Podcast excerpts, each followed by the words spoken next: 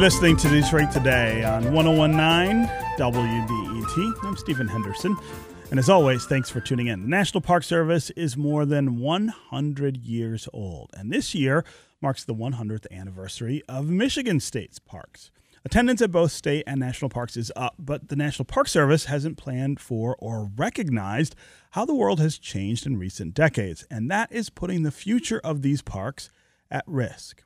Recognizing the importance of telling the public about the National Park Service's funding deterioration and uncertain future, Dr. Gil Lusk decided to write a book. Dr. Lusk is a retired National Park Service employee with 35 years of experience. He's also the author of National Parks Are Living National Treasures A Time for Concern. Dr. Gil Lusk, welcome to Detroit Today.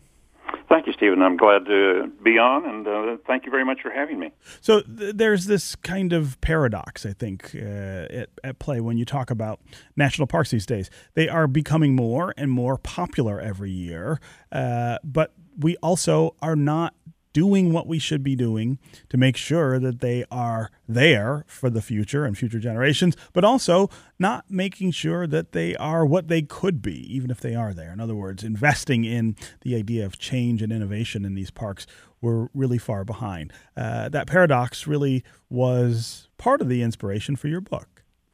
Yeah, it. Uh, you're absolutely correct in the term, in the in the sense that in 1916 the world was a different place to live and work in, and the parks were a new philosophy, uh, and it is a philosophy, a new concept to America and eventually to the world.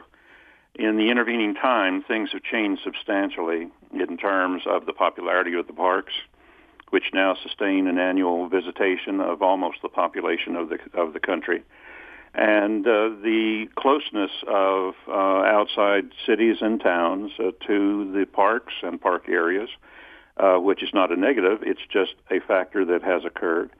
And uh, also to the uh, extreme value of having a National Park Service site in your neighborhood.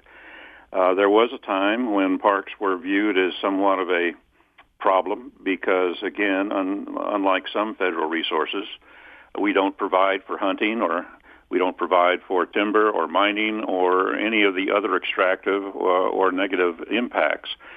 And so, the, you know, we, we were just kind of uh, out on left field. Well, we're no longer in left field because uh, some $83 billion a year comes to the cities and towns uh, of the United States who have park service areas in their neighborhood.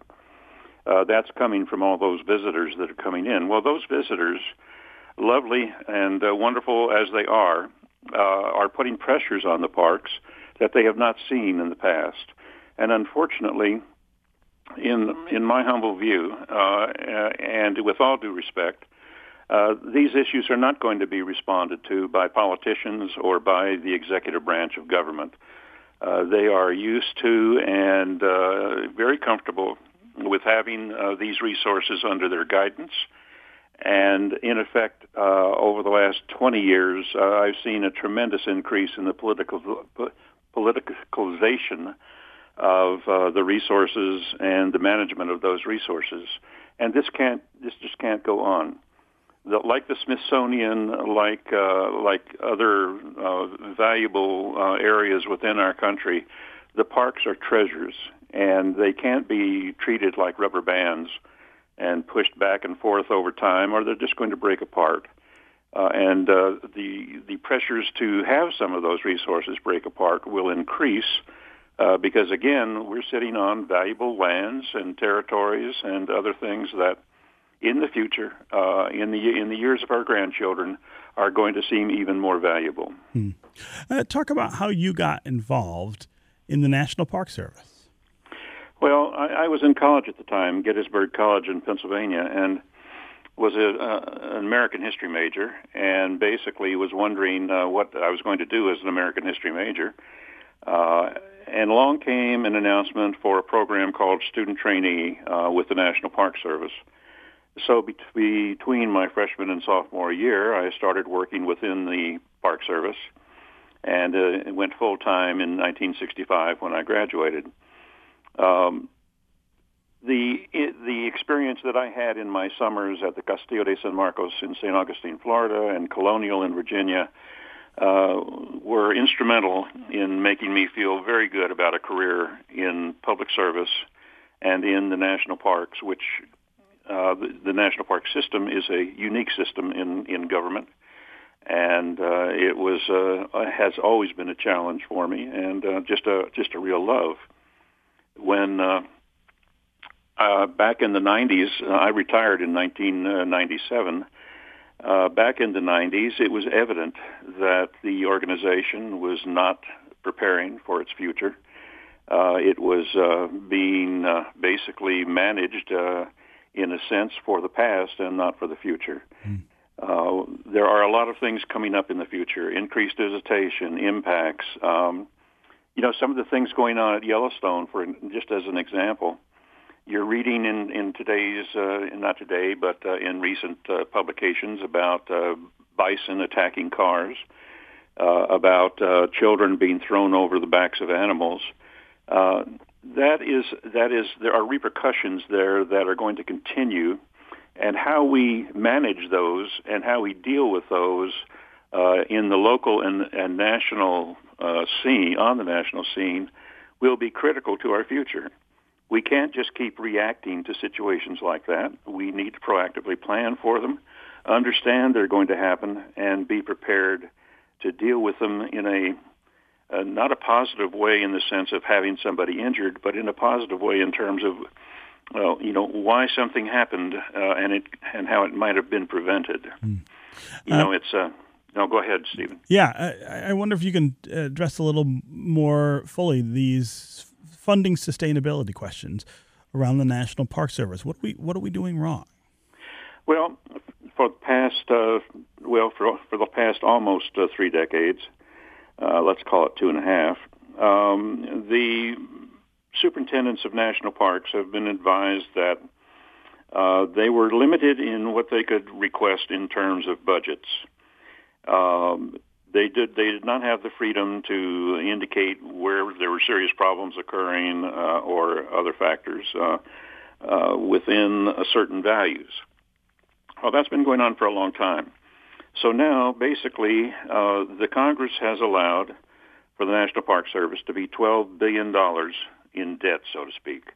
By in debt, I mean our resources are in debt. They are being uh, some. We have historic structures that are uh, having damage done. Uh, we have natural resources that we are having problems with and uh, need additional help.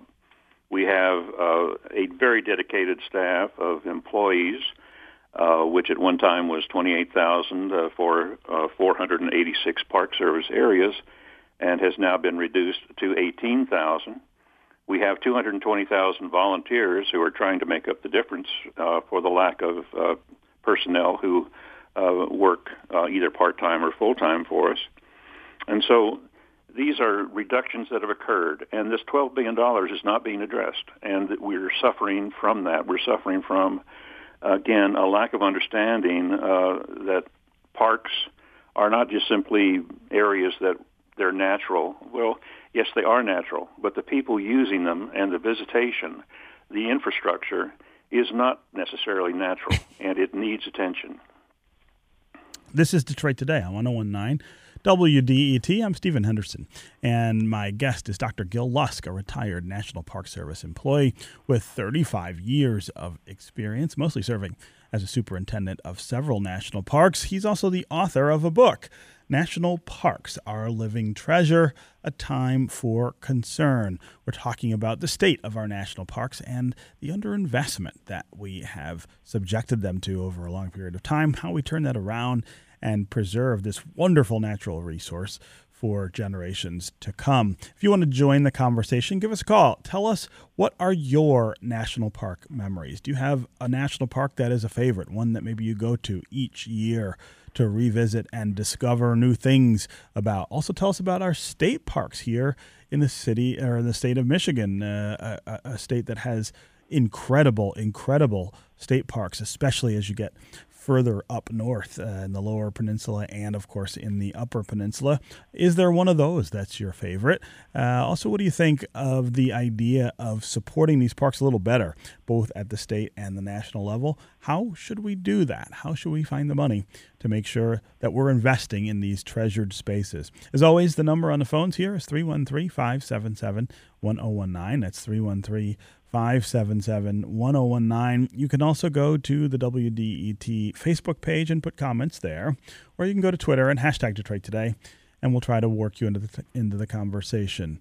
Uh, tell us again, what is your favorite uh, national or or state park? Um, before we get to callers, uh, Dr. Lusk, I want to ask you about some of your favorite spaces in terms of national parks. You're somebody who knows this system better than most people, what are the places that draw you back over and over again?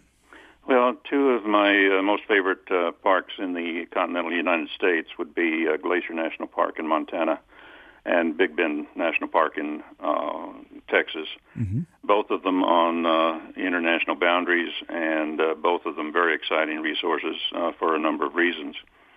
Uh, they are uh, undoubtedly my favorites. And then there are the historical sites, uh, the cultural sites, uh, Mesa Verde in Colorado, and uh, and others, which are exciting places as well. And Stephen, may I say that you know the book doesn't uh, is not a solution to the issues that I'm raising and the concerns that I'm raising. Mm-hmm. What is a solution, in my view, is uh, we we are not going to get solutions from the Congress and from the executive branch. What we need is a new form of national commission made up of people who are cognizant of national parks, their values, and uh, their concerns.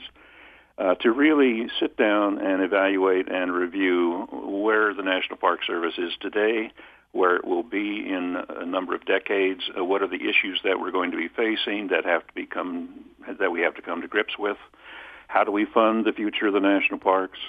How do we deal with a $12 billion deficit in infrastructure?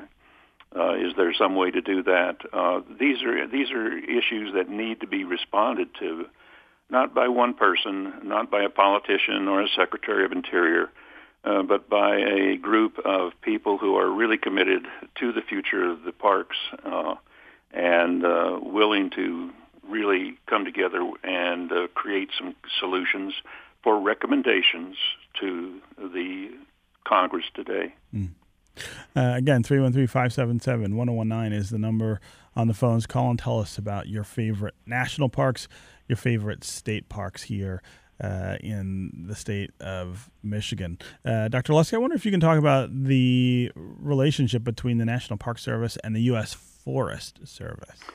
Uh, the relationship, uh, you know, it's a it's a long-standing one. The national, the U.S. Forest Service, the national forests uh, were created back with Pinchot and Teddy Roosevelt uh, around 1903ish, and the National Park Service in 1916. Um, we have different missions. Uh, the Forest Service is to basically uh, is created for wise use of resources uh, on federal lands, which includes timber, mining, and other factors whereas the parks are isolationist in the sense of preservation and protection of all things. Um, the today, the best neighbor that a park could have is a national forest, mm. uh, and the requirements are the requirements should be that forest supervisors and park superintendents uh, are brothers in arms, so to speak. Uh, they are both concerned with the resources of a region, of an ecosystem and uh, that concern is not counter uh, or counterproductive or conflicting. It is uh, basically uh, a, a, symbiotic relationship. Mm-hmm. Uh, we're we, we're not necessarily managing in that direction yet, but I do believe that there's no there's no choice but that in the future we will be.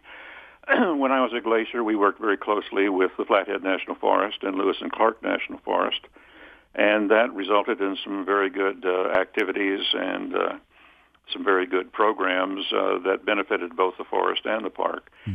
In, in today's world, or in yesterday's world, if somebody were to talk about it favorably about the Forest Service uh, in the park, uh, they would be suspicious and paranoid about the fact that somehow they were after our trees.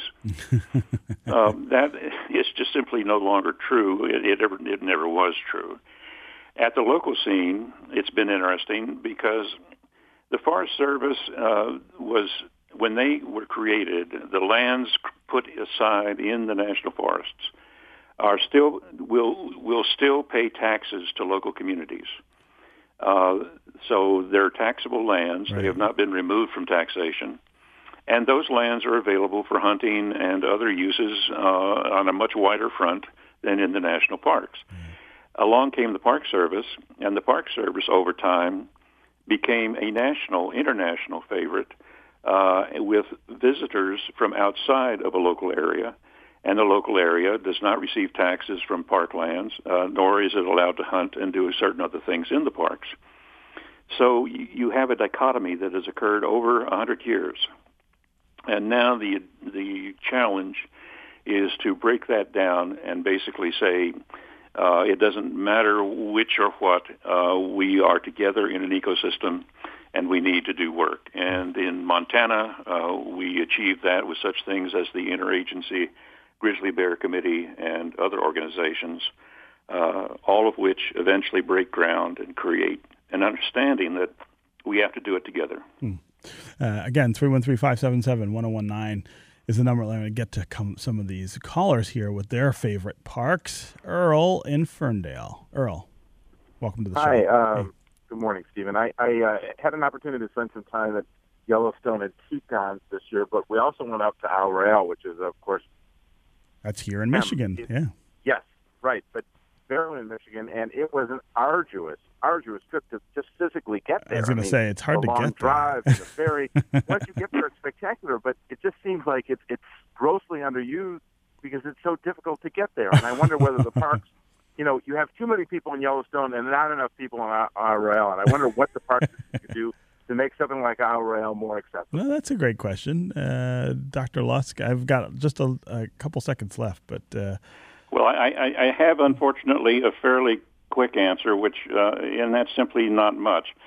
Um, there are there are state agencies, these state agencies, and others, along with the National Park Service, mm-hmm. certainly mm-hmm. provide information out to the public on a on a, on a regular stream in terms of the parks and their availability and the things going on in them. Uh, and one thing that uh, we're going to have to get used to, not today and not in the next 10 years, but someday, we're going to have to get used to the fact that uh, uh, some parks uh, are going to need to be better used and mm-hmm. some are going to need to be less used. Yeah. yeah. Uh, and we're going to have some parks, uh, I believe, that will ultimately have uh, carrying capacities in terms of how many people can you put at Old Faithful on a given day in summer and have it be a meaningful experience. Yeah. Um, yeah.